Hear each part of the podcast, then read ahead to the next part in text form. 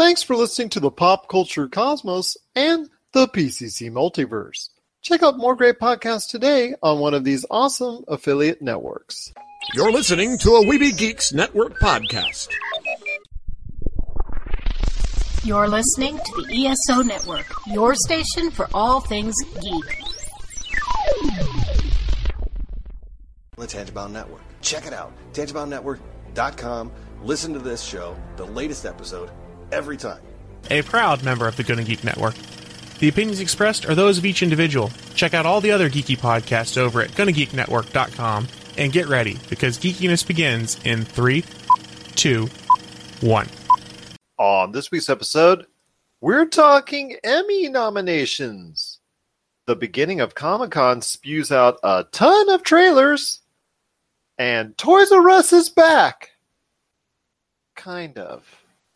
All this and more as we reach our next stop, the PCC Multiverse. Don't be alarmed. The quasi shimmering light before you is a trans dimensional gateway to other worlds, other voices, other thoughts, and other realities. Up feels like down, and down feels like the number seven on a Wednesday morning. Don't worry, that quivering, blood boiling sensation under your eyebrows is all a part of the charm. Welcome to the PCC Multiverse. And we're back with another episode of the PCC Multiverse. My name is Gerald Glasser from Pop Culture Cosmos and Game Source. We truly appreciate everyone out there listening to all of our great programs. But it wouldn't be a PCC Multiverse without my good friend. He is our trailer masher of Pop Culture Cosmos. You got to check out everything that's going on today at popculturecosmos.com, Pop Culture Cosmos on Facebook, YouTube, Instagram, and so much more. It is my good friend who is going to sound back to the old days, a little bit hollow, but that's what happens when you bounce some mixers. It is my good friend. It is Josh Peterson. So glad you could join us, even though it is not quite the way you had planned it. Yeah, that's what happens. I guess mixers don't bounce off of sidewalks very well. Big dog! No. We'll go ahead and send them the bill a little bit later on. But it is truly great to have you on, my friend, because you're going to be sharing your thoughts on Netflix, some of the trailers that we saw, and so much more, including Toys R Us and its rebirth, kind of. We'll talk about that and so much more. Jessica Box is also here from the TVRatingsGuide.com. She's going to be on in a little bit talking Emmy nominations. We're going to talk about that and so much more in our interview coming up here in a little bit. Plus, also, we're going to be talking about Comic Con is finally upon us. There's a slew of trailers that already came out, and we're going to be breaking down some of them right here on the show as well. But first, my friend, I think we got to talk about the big news this week of them all, and that was Netflix finally seeing some, I guess, slowed expectations as they released their quarterly report to shareholders this week. And unfortunately, the news is not all that great. Probably what was most concerning was the fact that it reported a little over two and a half million new customers signed up during the second quarter of fiscal 2019. And that's about, oh, well, actually, it's probably half of what Wall Street was expecting in that time frame and they've even lost quite a bit more subscribers than that, with over 100,000 leaving the service in and of itself.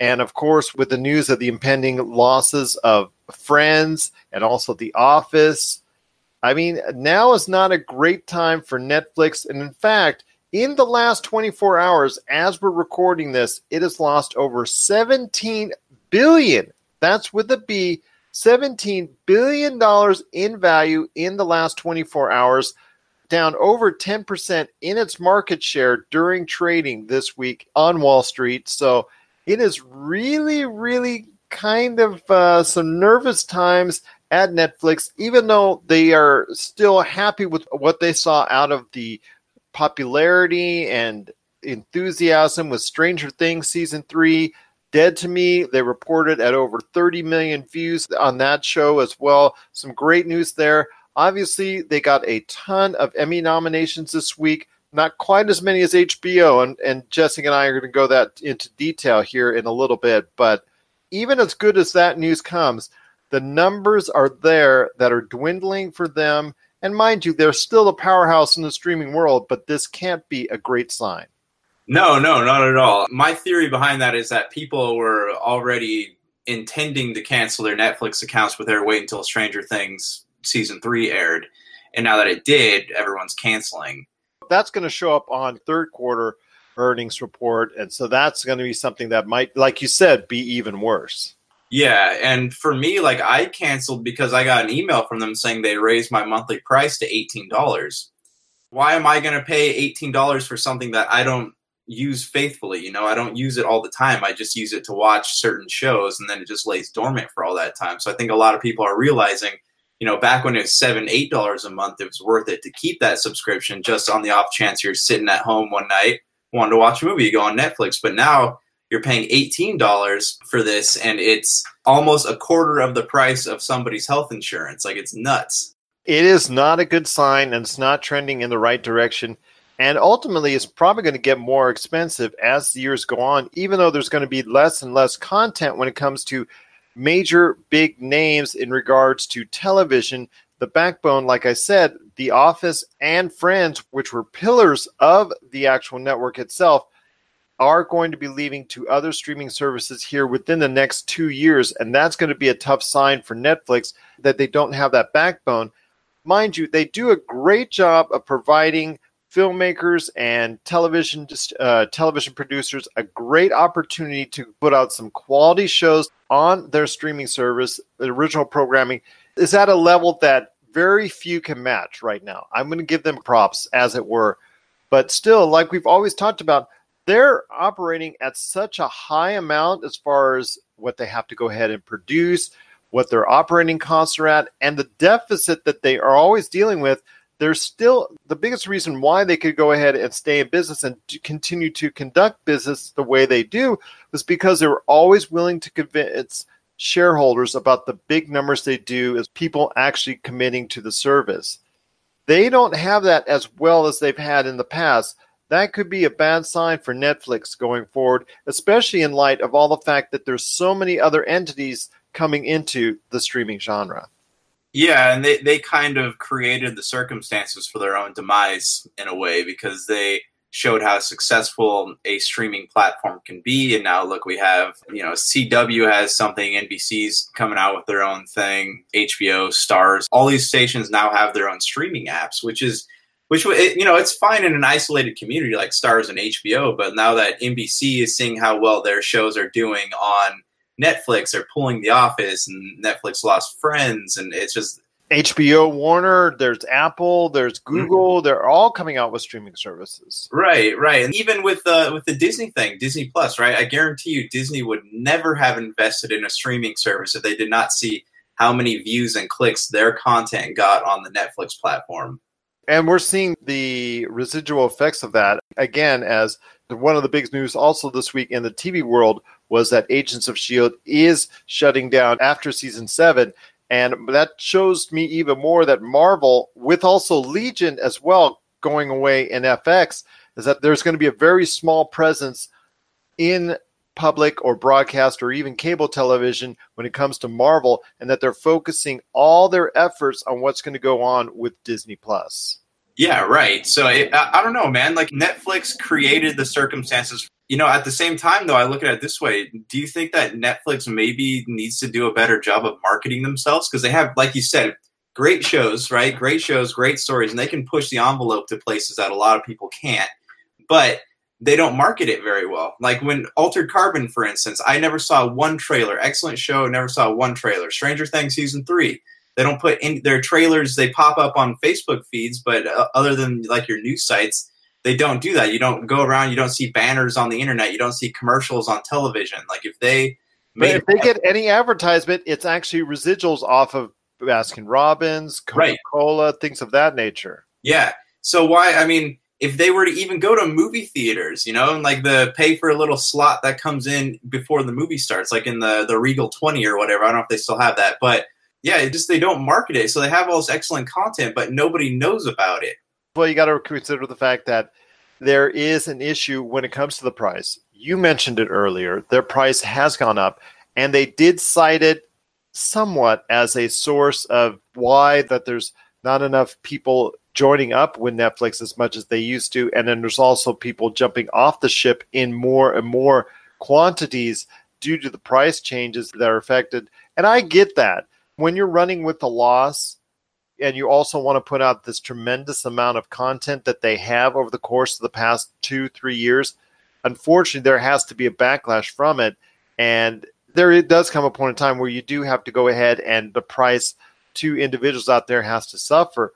But in your estimation, what would be the price point limit for you? I mean, you said $18 was something that made you bail out, but what would you see as a happy medium? Because if they do $15 a month, even $10 a month, obviously that wasn't enough for them to generate the kind of amount of content that they do, but they're in a catch 22 if they don't go ahead and put out all that content, then they lose subscribers. Okay, so for me, twelve dollars.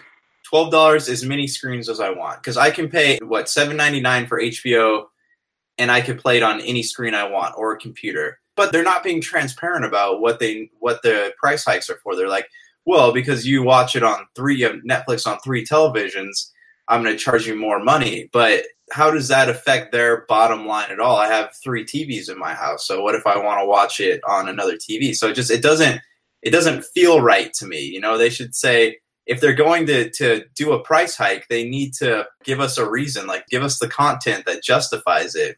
Because it seems like robbery to me if I want to watch Netflix on a television downstairs, but it, the second I activate it, my rate goes up. Now, we've talked about Netflix and the fact that they are not getting in the subscribers that they normally would have, and also as well to the expe- expectations of Wall Street as well. Something has to turn around. You cannot continue to operate at that high of cost that they do, try to put out as much content as they do, and go ahead and still continue to conduct the business the way you have. And they're already losing a market share already with more streaming services on the horizon in my opinion, the next couple of years are going to be critical for Netflix as far as their longevity is concerned. I want to ask you if you're a betting man, 2025, is there still going to be a Netflix? And if it is, will it still be a viable format in the streaming world? I'm going to say yes, because as long as not to put all their eggs in one basket, but as long as something like Stranger Things exists and fans have a reason to look forward to another season, there will be people keeping their Netflix accounts. They went into the game with bigger expectations than they should have. I think if they would have aimed a little smaller, they would have done, you know, they wouldn't be in this predicament right now. But again, by 2025, everybody's going to have a streaming service. You're going to be able to watch every channel, sci-fi, CW, Universal. The market's going to get smaller and smaller. So what I would do if I were them is I would look for you know, I do more anime, I do more BBC shows, right? So you have pop up like Inbetweeners on there, more sure, like more more stuff that we can't get in the American market. Pop it on Netflix along with their original content because something is going to stick. There's going to be something that is enticing enough to people to make them want to keep their subscriptions. But also, I think that less could be more too. Like if you lower the price down to $12, you're going to have more people wanting to subscribe and keep their subscriptions. So it comes to the point now where Netflix kind of is at a crossroads as far as its popularity. I, I see this right now as being at maybe the at or near the plateau, at or near the peak of where they're at. Could this be going higher or could this be going lower as far as the future for Netflix? And we also know that Netflix, in and of itself, is an entity right now is at the crossroads of where it's at and where it's going in the future. What are your thoughts out there on Netflix? Do you think that they're going to be able to last out for the long term and still be the viable entity that they are now? Please share us your thoughts. Pop Culture Cosmos at yahoo.com. Also, as well, Pop Culture Cosmos, Humanica Media, and Game Source on Facebook, Twitter, and Instagram as well. You're listening to the Pop Culture Cosmos. Don't touch that dial. Wait, do, do people still use dials? Listen up, all you gamers out there. Miracle Fruit Oil is ramping up the deals on its awesome Vitabrace gaming wristband. Vitabrace is clinically proven to help improve your gaming performance. Vitabrace will help you achieve your gaming goals, whether it's that single player campaign, retro classic, or battle royale. Head on over today to miraclefruitoil.com, and if you use the code VitaBrace50, you'll get half off on a VitaBrace gaming wristband. Or use the code Buy One Get One, and it's buy one, get one free. That's right, just use the code VitaBrace50 or buy and the number one, get and the number one today to get some great deals on some Vitabrace gaming wristbands. So check it out today at miraclefruitoil.com. Vitabrace, win with it. Comic Con is finally open for business, my friend. I know there's a lot of great things going on down there in San Diego. People having a great time, a lot of things to see, a lot of things to do, and a lot of news that are starting to trickle out there when it comes to Comic Con is concerned. There's trailers coming out left and right, and we got to go into detail right now, my friend, on it because it Chapter 2, I know they debuted a trailer there. Jay and Silent Bob reboot, Maverick, Top Gun 2, Hustlers, but there are more on the way, I'm sure. Lots of news coming out as well from Terminator Dark Fate. Quentin Tarantino's already talking all over the place about, you know, now that Once Upon a Hollywood is coming out as well. So he's talking about his future, a lot of news from there. But yes, there's a lot of stuff emanating in and around Comic Con that's coming out. Your thoughts when it comes to some of these trailers that are out there? Let's break it down one by one so far that what you've seen let's start with I know the one that you're thinking about the most and that you've talked about the most, and that's it, chapter two. So, it chapter two appears to take place when they're a- adults. So, if you've read the book, the book alternates. So, you you have the adult chapters where they're adults, and then you have a section following where they're a kid. So they they go back and forth to show the story. For the movies, they broke it up to where the first one they're kids, second one they're adults. But if you watch the trailer, there's still some flashbacks of them being kids the trailer was good. They did a good job of building suspense. Okay, so you know how by the end of the first one, they kind of made Pennywise seem like a joke. He lost his terrifying edge. But then in the beginning of this one, they build him up to be even more terrifying than he was at any point in the first one apparently he's been lying dormant and waiting for them to come back and now they're all back to the town because they made that promise in the end of the first one that they were going to take care of it if things ever happen again and you can tell that they meant to keep that because in the trailers james mcavoy's uh, trying to help the kid who's stuck in the, the mirror you know overall it looks extremely terrifying and kind of excited to watch it but what were your what's your initial thoughts on it this has piqued my interest most assuredly i thought it was a really good trailer I know the first trailer with the old lady did not set everyone's world on fire. I know people thought that was a little bit weird, outlandish, because we understand as Pennywise still trying to manipulate things. I think that trailer just kind of threw some people off. It kind of set me like, okay, this is where it's going. This is kind of weird and all that. But you know what? This trailer right here is obviously what they wanted to go ahead and show what depths that Pennywise is going to go to in order to get back at those kids and what the kids who are now adults are going to go ahead and do to stop Pennywise. And it brings back a lot of memories from the old TV series that I saw. Yes, a lot. It's very campy. It's very 80s ish. And obviously, at times, it could be thought of in a very funny way when you watch it. But still, it harkens back to that. Plus, also, it obviously delves into the books very greatly. I know Stephen King has put a stamp of approval on it, and I think he is really more satisfied with what's going on here than some of his other projects that have come out. So I really think when it comes to It Chapter 2, it can close out this series from Stephen King in a very strong way. I think it will do really, really well at the box office. Will it do more than the $700 million plus worldwide that It Chapter 1 garnered? You know, it really doesn't have to because of the fact that even if it does only five to six hundred million dollars, it's still going to be seen as a success because of the fact that it garnered so much goodwill and so much good fortune in its first go round.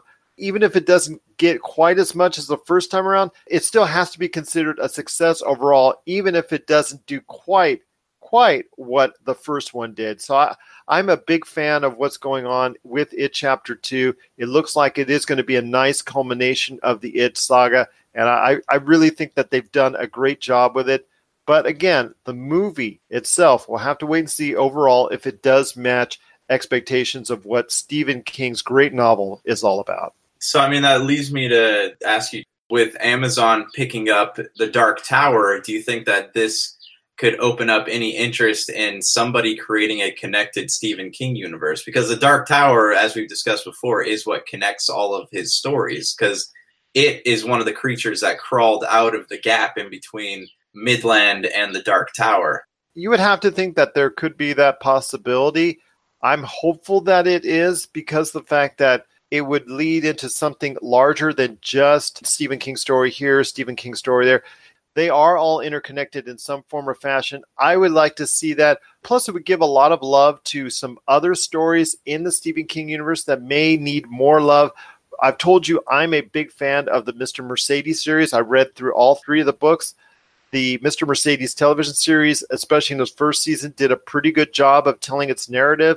So I'm I'm hopeful that those characters will actually get some love in an overall story arc of a Stephen King universe if it were told through the Dark Tower.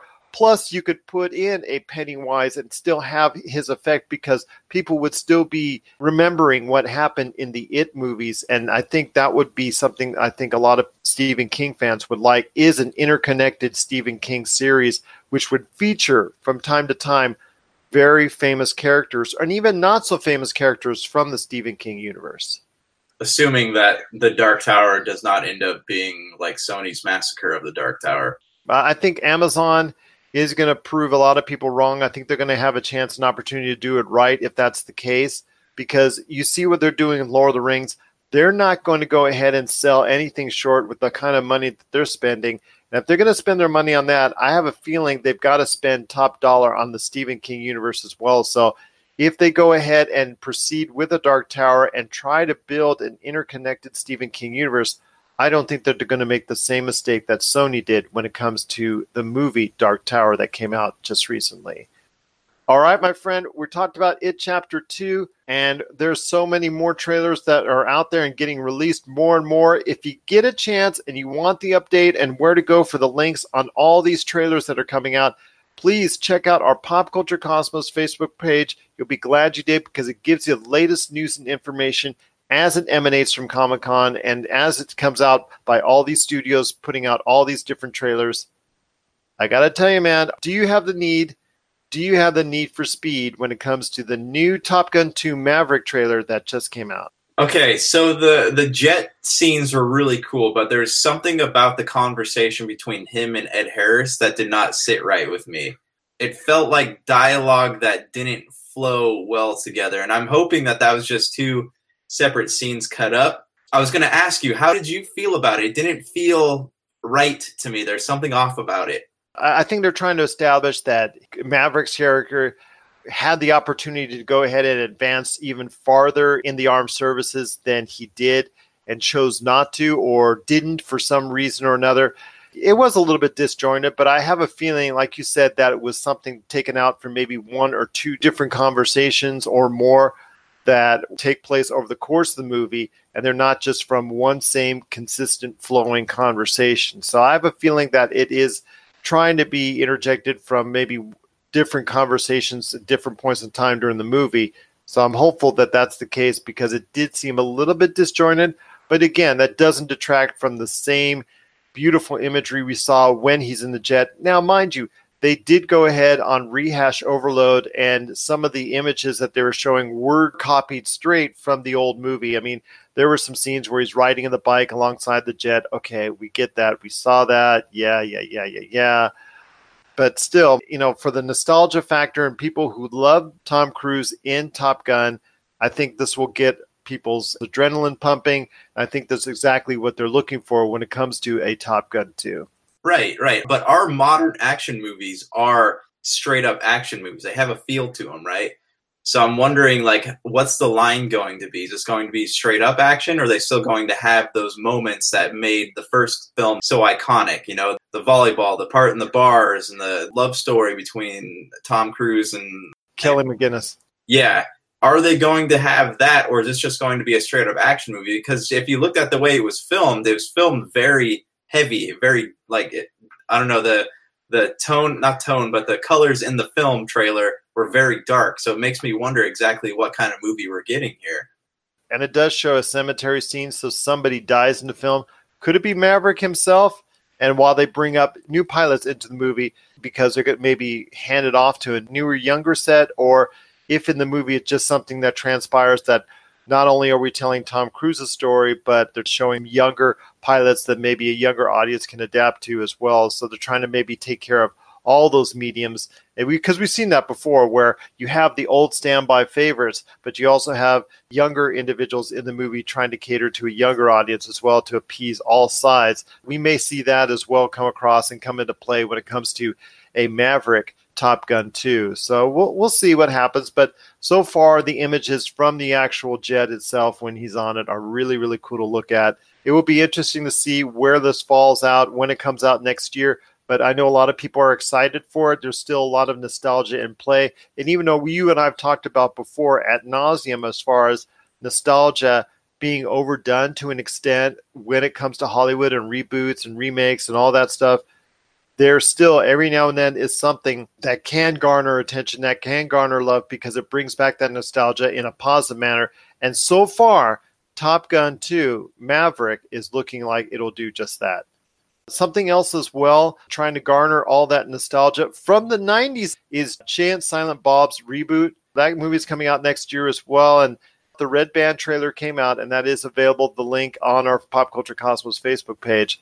I know this appeases to a lot of different Kevin Smith fans out there, and they're excited to see Jay and Silent Bob back your thoughts as they bring the entire band back together. A lot of familiar faces in the same places, in the same outfits, doing the same type of dialogue with the same characters from all of his previous movies that are really involved in there. Your thoughts on Jay and Silent Bob coming back to a movie theater near you? I am excited. Okay, I'm. I've always been a big Kevin Smith fan. His movies aren't fantastic, but I admire him for the fact that he's willing to push the envelope. If you watch the trailer, he's keeping Jay and Silent Bob for the way they are. But, you know, just to go through what it took to get this movie made was that he originally was going to set out to do Clerks 3, and then turns out he didn't own the rights to Clerks. Then he tried to do Mallrats, didn't own the rights to Mallrats either. And the only property that he owns in full is Jay and Silent Bob. So that's the reason for this movie. But it looks like it's basically just a commentary on all the superhero movies and the remakes and the inoriginality of Hollywood. And there's nobody better, I think, to that that can tell that story than Kevin Smith. You know, it has its niche still in PC 2019. I think a lot of people still want to go ahead and check that out. So yeah, Jay and Silent Bob should garner a lot of interest, but this is to me the type of nostalgia play that might not go off as well as as a lot of people are hoping to because is it creating a story that's fresh that people want to see or is it just rehashing a lot of old ideas? I'm not as big a kevin smith fan as you are. I'd like to say i am but uh, you know his stuff has been pretty good with me but i'm not seeing something that's really overwhelmed me outside of Clerks. I think Clerks to me, I think was really, really good when I saw it. I really enjoyed it. He's really not connected with me on a film 100% since then. And, uh, you know, not to his discredit because he's a huge pop culture fan. And to that, I just give him tremendous props for being because you could see he has such enthusiasm for a lot of the major pop culture icons that are out there Star Trek, Star Wars, Marvel, what have you. I'm just not sure if Jay and Silent Bob, which was an entity, again, similar to what we saw with Bill and Ted's 3, that's also coming out next year. One of those two movies I think is not going to hit. And of the two, I think the one with more nostalgic love right now, I think is Bill and Ted's 3, just because we've talked about the Keanu songs. And I think Keanu is going to end up being a little bit more powerful name to draw on than a return of Kevin Smith in Jay and Silent Bob this movie could go one or two ways. Like you, it could bomb, or it could create a renaissance of this style movie, and maybe more Kevin Smith films going down the line. And who knows? Maybe you know Miramax will see how popular this one does, and they'll let Kevin Smith make the third Clerks movie like he wanted to. And but you know we don't know. I I do want to see it, but yeah, it's it's totally relying on nostalgia. And I guess you'd have to go back. It looks like you have to go back and watch the old Jay and Silent Bob movie to fully understand what's going on in this one. But I'm hopeful, man. I'm hopeful. As am I, my friend. I don't want to go ahead and, and knock it down just real quick, but I have a feeling, and this is just a feeling, and I'm hopefully I'm wrong. When it comes to Jay and Silent Bob, the reboot. Then also you have Bill and Ted's Excellent Adventure th- number three. But I'm not sure if ultimately the success is going to come out for both. My hope is that they do, but we'll have to wait and see. And also, the news came out with Terminator Dark Fate. It is going to be R rated, and Edward Furlong is coming back. It was announced that he is going to be, again, a part of the Terminator franchise once again. Your thoughts after all the personal issues that Edward Furlong has had? How strong a part of it will he be? Are you excited that Edward Furlong is going to be coming back to Terminator Dark Fate and that it will be an R rated film? You know, it's weird. For a second there, I thought you were going to ask me about the trailer for Cats, which was just dropped like 20 minutes ago, which looks absolutely terrifying. Back to Terminator, though. I feel like he is the best person to play a part like that, though, because he's been through a lot. And yeah, his name has never had a lot of positive things associated with it, but John Connor's been through a lot. So who knows, man? Maybe it could match up pretty well he was an integral part of the second one. Like he was a very important character. And I got to say, even with this news, I'm still not excited to see the movie. I don't see it saving the movie. It really just does not make any sense to me. It's still going to confuse a lot of people because they're retconning so many of the old Terminator films. But as a fan of movies from the 80s, so what are your thoughts on it? Does this entice you to come back to the franchise? Or are you curious about it at all? Well, I had stated before my indifference when the first trailer came out and this still does not move the needle in one direction or the other. I was a big fan of the first two films in the Terminator series. I've unfortunately sat through the other ones at various points in time. I'm serious, man. I'm just, it's not going to be something that I'm looking forward to. Maybe go on TV for me one day, maybe Netflix streaming or what have you. But for me, it's just not going to be something that I'm going to go out of my way and watch as of now, no matter who they bring back no matter if they bring Edward Furlong back, no matter if they bring Linda Hamilton back, no matter if they bring Arnold Schwarzenegger back, no matter who they bring back, it still doesn't mean as much to me as it once did because of all the bad movies that have taken place since the time of Terminator 2. And that's unfortunately their own doing with the property in and of itself. If James Cameron truly cared about the Terminator franchise, as he says he does, he would have never let it get that bad in the first place. I don't care. I don't care. And there's at this point, it feels like there's not a lot that they can do to make me care about it again.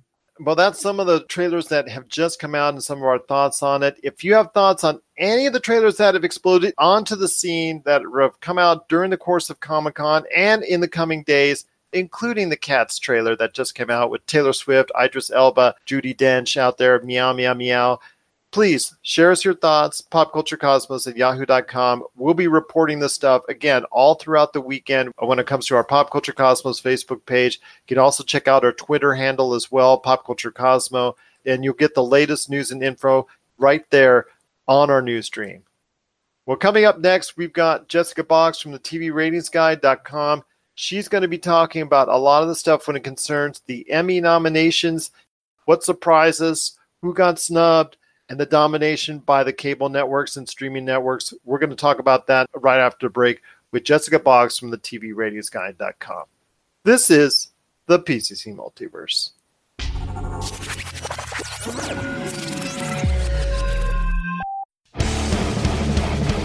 Get ready for Kittie Origins Evolutions, the latest documentary from Rob McCallum. Thrusted into heavy metal stardom as teenagers with their debut release, Kittie has thrashed and conquered the heavy metal world for the past 20 years. Kittie has defied industry norms, fought back against women in rock stereotypes, and inspired generations since they appeared. And now, for the first time, they've decided to share their untold story. Generously peppered with archival footage shot by the band, this film gives you an honest and brutal look at what it takes to survive in the music industry. Order the DVD, Blu ray, and live CD triple pack that features recordings from throughout their 20 year illustrious history from RobMcCallumFilms.com. RobMcCallumFilms.com, your place for awesome stories about awesome people and films worth watching.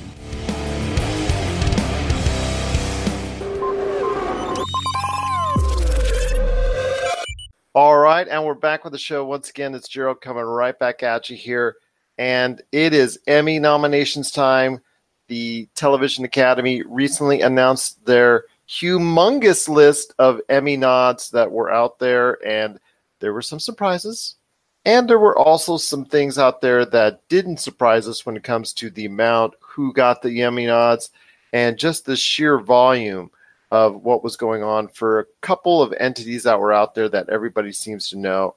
And here today to discuss all that with me is my good friend.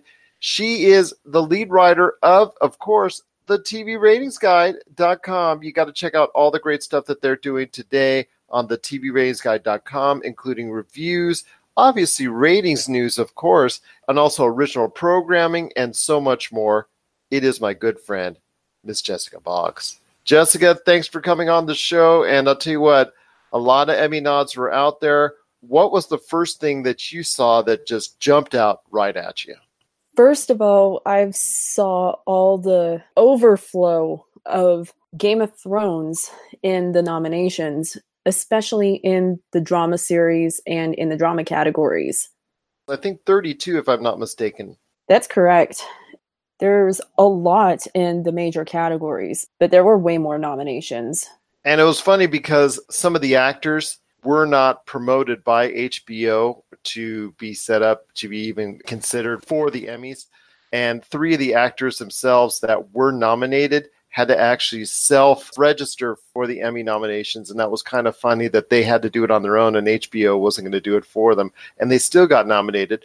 But that leads me into my first big question when it comes to the Emmy nominations. And that is you're right. Game of Thrones dominated the Emmy nominations with 32 to be exact.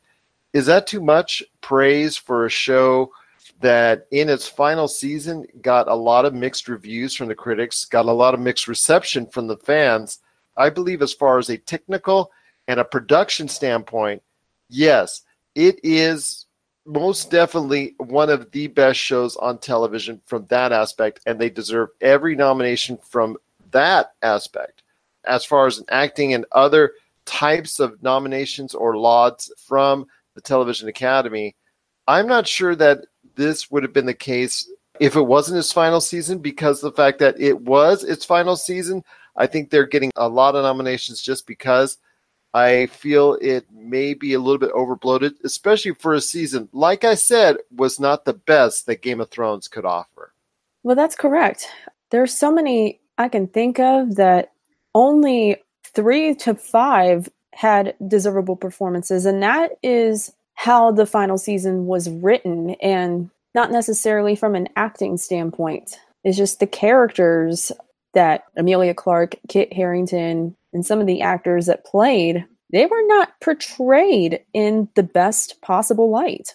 You know, academies have a tendency to do that. The Oscars do the same thing, where they give nominations and or awards to someone or an entity or an individual or a project, whatever, that maybe have been thought of as overdue in the industry. And people are possibly giving all these nominations to the Game of Thrones because of its longevity or as a lifetime service award or something like that for how many fans it, it, it, catered to and how many fans it appeased over the course of most of the eight seasons. I think there are probably other more deserving individuals that might have deserved nominations instead. But again, a lot of it is reputation when it comes to way these academies think. And Game of Thrones certainly has one of the biggest reputations that are out there, especially after the kind of volume and the kind of ratings it garnered over the course of its last season. And leading into that, with all those nominations, and also, of course, some of the other shows that HBO was a part of, it actually took as a network the most nominations over Netflix, which had previously had that record. Your thoughts on HBO taking over that type of mantle and now has those bragging rights of the most lauded network on television. I think a lot of people had a little bit of a backlash against Netflix because in recent times, when it comes to both the Emmys and the Oscars, all the love that Netflix was getting over the course of the most recent times has received a backlash in the industry of Hollywood when it comes to them as a streaming outlet gaining so much political and creativity clout. You got all those shows on HBO that are basically killing it right now in the nomination and the technical and the drama aspect. But in comedies, I was pretty surprised with Veep not getting as many nominations, especially for its final season. Well, I'll tell you what, there was a, some surprise when it comes to networks.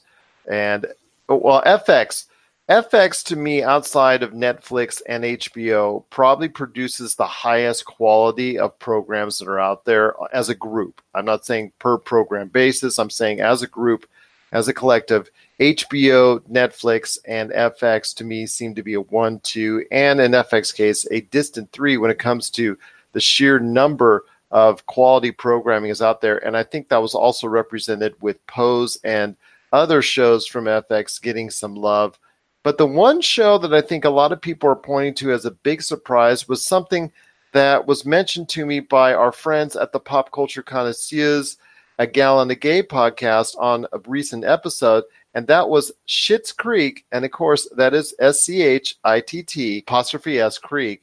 That show on Pop TV actually garnered some love for best comedy series and also for acting nods as well. So even though that HBO, Netflix, and again, like I said, FX, some real creative powerhouses got most of the love, there were still some surprises out there from shows that the Academy is watching and does appreciate every now and then some good television from other aspects of the television realm.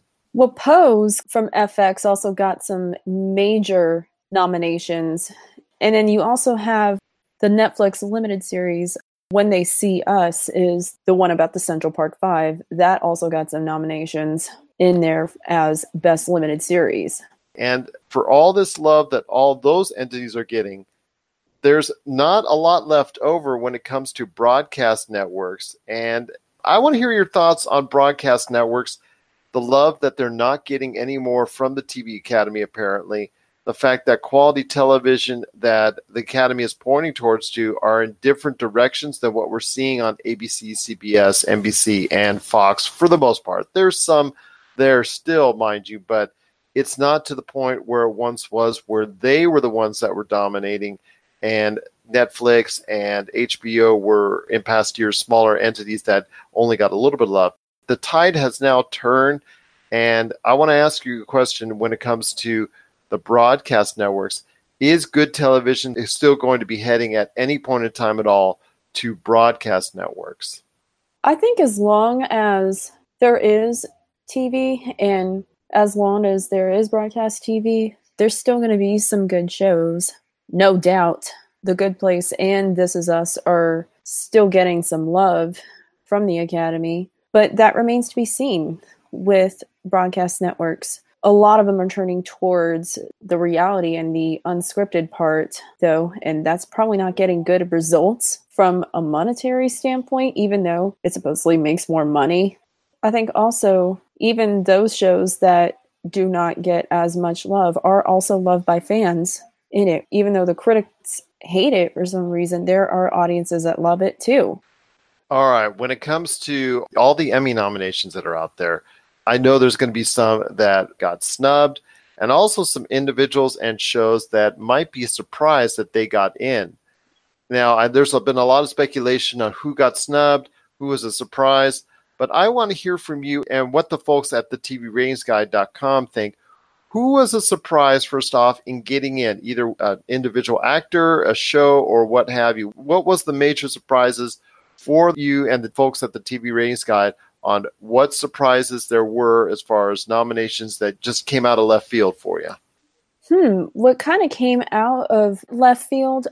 Fosse Verdon. It was actually limited series on FX. And that got in. That came out of left field. It was a good show. I believe that's one with Sam Rockwell in it, and his talent uh, I know is appreciated by Hollywood as an industry as a whole, he's considered one of the top actors right now in the marketplace, and his name really pushed that show into that spotlight. Even though, as far as ratings is concerned, it didn't garner the hugest ratings ever, but it still did nicely, and it garnered some nice acclaim. Obviously, when it comes to the Emmy nominations, and like to you, I think a lot of people kind of forgot about it, but still, it garnered some nice acclaim during the Emmy nominations this week.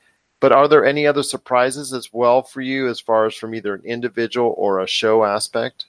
There was one in the reality aspect that shouldn't have gotten in from a rating standpoint, and that would be James Corden's The World's Best. And not from like a hosting standpoint, but from a rating standpoint, it was the lowest show on CBS, and he still got nominated as a reality host in there. And I think that show might be on its way of getting canned.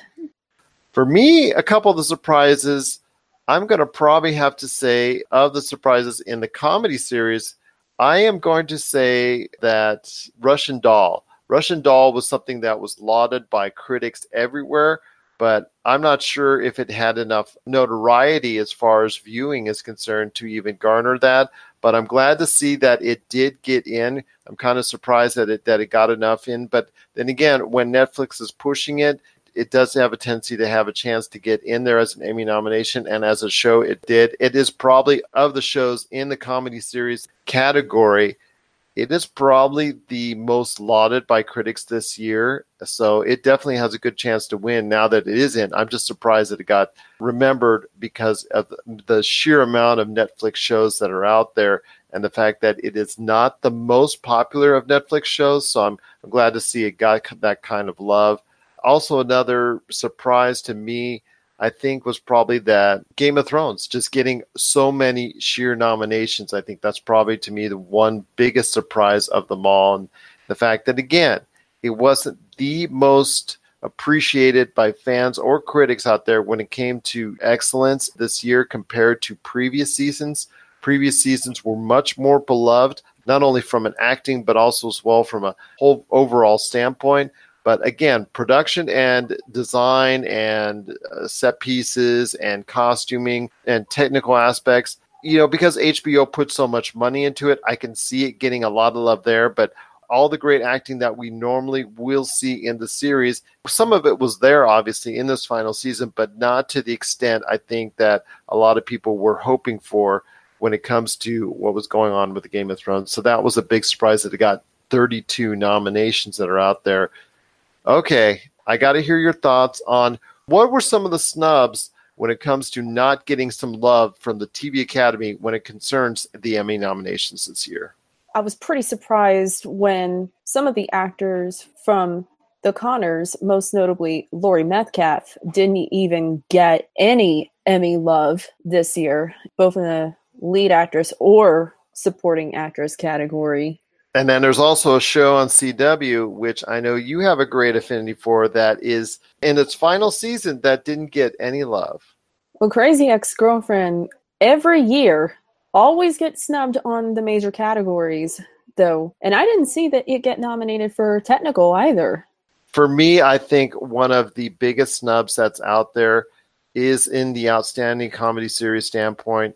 And while NBC did score a nomination with The Good Place, I think its best comedy, and that's just my opinion, is Superstore. I think that show should have received some love as an outstanding comedy series, and probably from a actor or actress standpoint, not seeing Julia Roberts in Homecoming not being nominated, even though she is a huge name in the industry still to this point, and now that she's starting to do more television and things of that nature, not seeing her in there and getting snubbed was kind of surprising to say the least.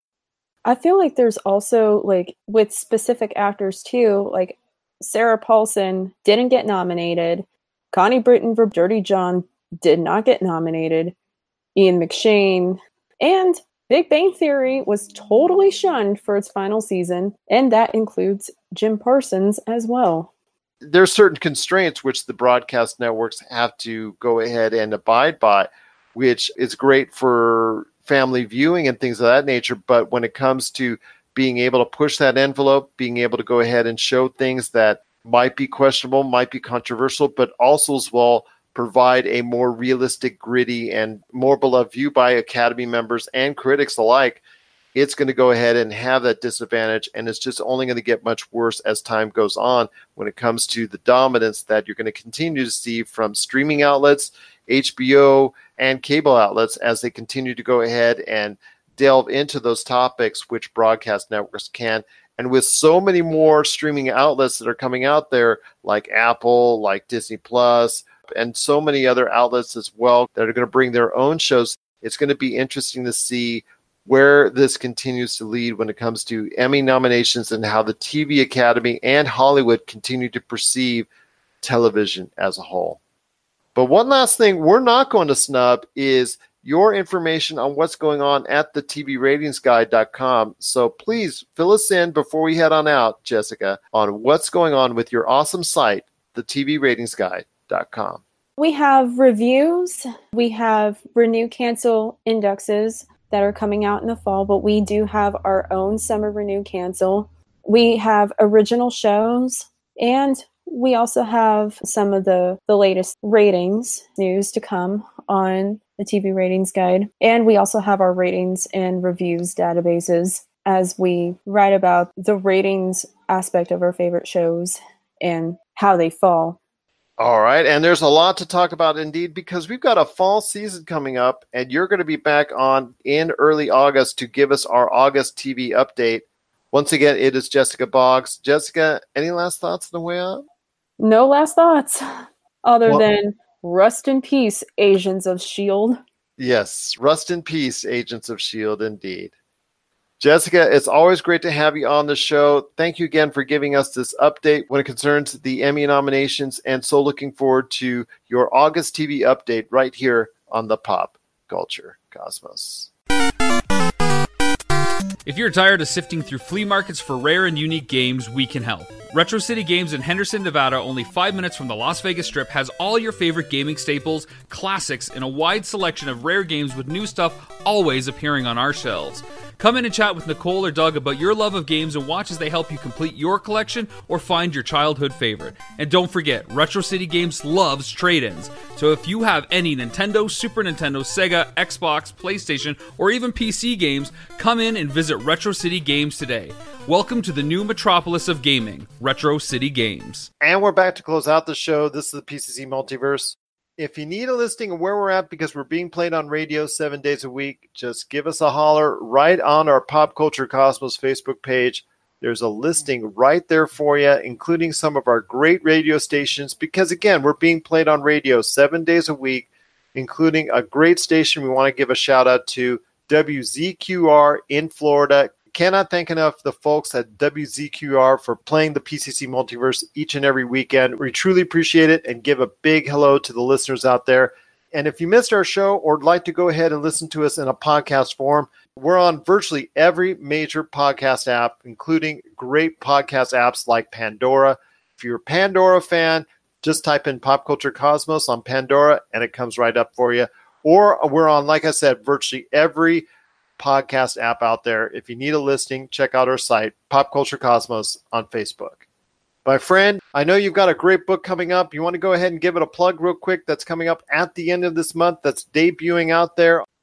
Yeah, congratulations, You Suck. Book I've been working on for a while is uh, coming out July 30th. You can pick it up at Amazon.com, BarnesandNoble.com. I'd like to get it in stores, so if you could all do me a huge favor, go to your local bookstore, whatever that might be, and ask them if they could stock the book. That would be a huge favor to me, and I would greatly appreciate it. But yeah, please check out the book. I hope you enjoy it, and you you know you can always email me if you have any questions about the characters or you hate the book. Please just all feedback's great feedback to me. So please check it out July 30th, and I hope you enjoy it. Now, if there is a character in the book that's a loudmouth 50 year old individual, I have a feeling I know where you got it influenced by. Yep, you, you caught me, man. You caught me. So be looking for Gerald's character in there. Fair enough. Fair enough indeed. I'll have to check it out myself as well. Once again, that is Congratulations You Suck coming out starting June 30th. And you want to go ahead and check out barnesandnoble.com and amazon.com to find out more information on ordering Congratulations You Suck. Well, before we go ahead and close out today's show and program, I do want to go ahead and pay a moment of silence to you know an unfortunate incident that happened in Japan where a animation studio, not a huge name in the industry by our standards, but still they had shows on Netflix. They did have a presence in the anime world for many years. Kyoto Animation, just such a tragic and needless loss of life. We do want to go ahead and pay our respects to that great animation studio and all that they produced and our respects to their families. due to the unfortunate destruction of Kyoto Animation. And our thoughts are with their families. And again, all around the anime world, we're all feeling the loss of Kyoto Animation. All right, my friend, before we head on out, I know you've heard the news. Toys R Us is back. Toys R Us is back. Toys R Us is back. Is it back? Well, kind of, my friend. It's it's kind of back because it was announced today that they are coming back for the holiday season with two locations. That's right, two locations here in the United States in Paramus, New Jersey, and also as well Houston. They're going to have two locations there, but it's going to be kind of different. And the thing that actually in the articles and in the press releases that came out, you know what? They still have over 900 stores. That was the thing that got to me is that why they're still succeeding overseas when they can't make it here. Yeah, I don't know, man. I don't like the idea of a revival if it's only happening in two places. You know, and if you look at what they're talking about, it barely looks like a, a shadow of Toys R Us. It looks more like a Lego store than anything. They did mention that it's going to be less toys available, less toys on the shelves. It's going to be more of an interactive experience and going to be something more that's experienced and touched and, and as far as interacted with than something that you can go ahead and see it's available, see all the toys. I get that to an extent because a lot of stuff on the shelves, a lot of inventory. It takes a lot of money to go ahead and support that type of deal. And obviously, that's one of the reasons why Toys R Us met its unfortunate demise here in the United States is that they had so many big stores with so much inventory that they just couldn't go ahead and go through them all in a, in a, in a decent amount of time to satisfy their debtors, their creditors that were out there. So they did what they did when it comes to Toys R Us stores. But again, when you're going ahead and using the Toys R Us name, a lot of people are going to be not so pleasantly surprised when they go into those stores and they see it's not going to be exactly the Toys R Us they remember. So, what is the strategy in making a comeback that doesn't sell toys? People love Toys R Us for the fact that you can go in, pick up the box, turn around, see what's on it. Maybe have smaller stores. I totally get that. But don't do this whole interactive experience thing because that's not Toys R Us. That's a different store. Don't brand yourself as Toys R Us if you're going to do that. Exactly, and that seems to be the case that they're just banking on the Toys R Us name and nostalgia. Here we go again. In fact, we might have to rename this podcast the Nostalgia Cosmos podcast because the fact we all we've talked about on today's show deals with nostalgia in many ways. So, you know what? I'm going to say this nostalgia works both ways for and against and we're going to wait and see if people are still going to be enthused by toys r us coming back in the form and fashion as they did and if by this time next year there are more toys r us stores opening up because they've talked about that in the press release that they're going to go ahead into high volume areas i'm assuming la chicago new york maybe even here in vegas maybe even there in orange county where you're at maybe in other high volume areas as well that they're going to go ahead and be a presence. It's still not going to be the presence I think a lot of people were remembering or were hoping for, that they're just going to be another store in the mall. And to me, that would be kind of sad. Yeah, and I wonder too, is this going to affect the alleged comeback of KB Toys, which is something that could generate buzz now that Toys R Us is not what it used to be? That will remain to be seen, but yes, the toy store experience is probably not going to be ever the same as what we remember it and what we enjoyed and appreciated about it because the Toys R Us that is coming to those locations is not going to be quite the experience I think a lot of people were hoping for. What are your thoughts out there on Toys R Us kind of coming back to the United States and being a presence, albeit a very, very, very, very small one, but being a presence uh, once again in the toy industry?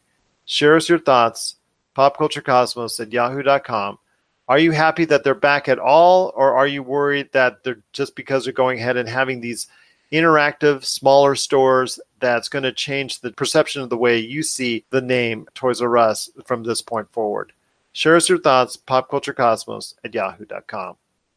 My friend, it's been a great episode. Once again, want to thank Jessica Boggs from the TVRatingsGuide.com for coming on and telling us about her thoughts when it comes to the Emmy nominations Don't forget, we got a great show coming up on Monday for the Pop Culture Cosmos. We're going to recap the best of Comic Con and what went on there and all the great stuff and great information that took place over the course of the Comic Con weekend.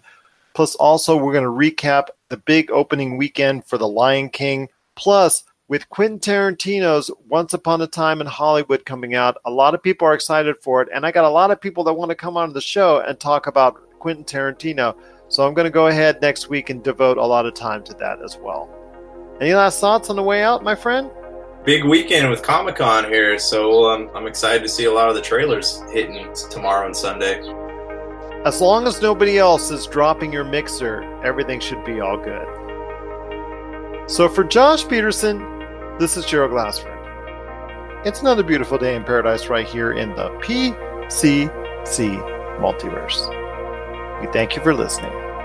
And here's hoping you have yourself a great day.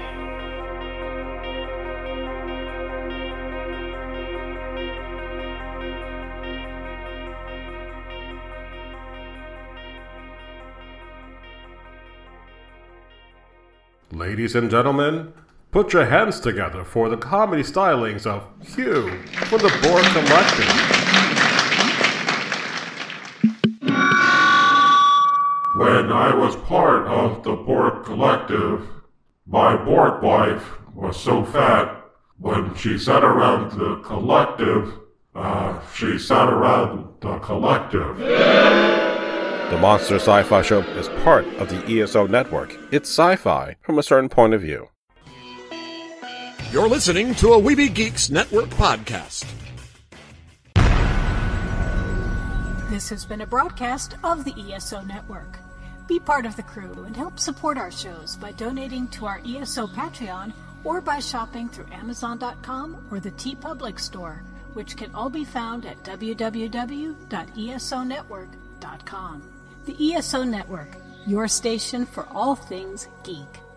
Tangent Bound Network. Let your voice be heard. TangentBoundNetwork.com. Thanks so much for downloading the Pop Culture Cosmos and stay tuned as more great podcasts are on the way. Thanks again for listening to us here at the Pop Culture Cosmos.